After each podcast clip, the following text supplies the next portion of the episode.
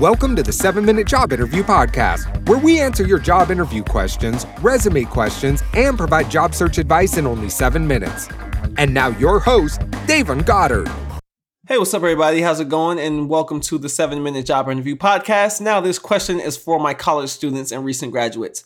Now, this question is Why did you choose your college or university? Now, this is a very popular question amongst college students and recent graduates. Now, there's really no trick behind this question, and there's no way to really answer it wrong. The best thing to do is be honest. So, the interviewer simply wants to know what your interests are. They want to get a better feel of how you think. They want to get a better feel of how you process stuff or how you see what's best for you. Now, this is a very important trait when it comes to doing well in any job. So, the trick is to be honest with the interviewer and let them know why you chose that specific college or university.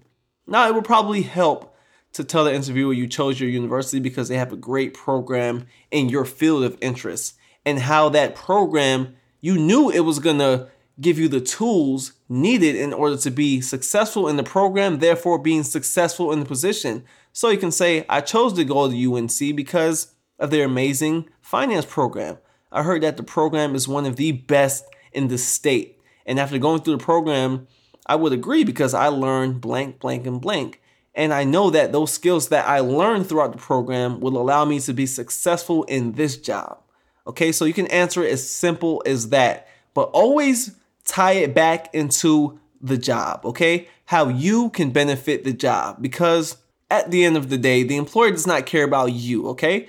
They only care about whether you can fulfill the needs of that specific job. And that's what it's all about, guys what you can do for the position, what you can do for the company, and that's how you should go about answering this question. So be honest and tell them, like, hey, I heard this program was great and I heard it was going to prepare me for this position, which is why I'm sitting here right now today.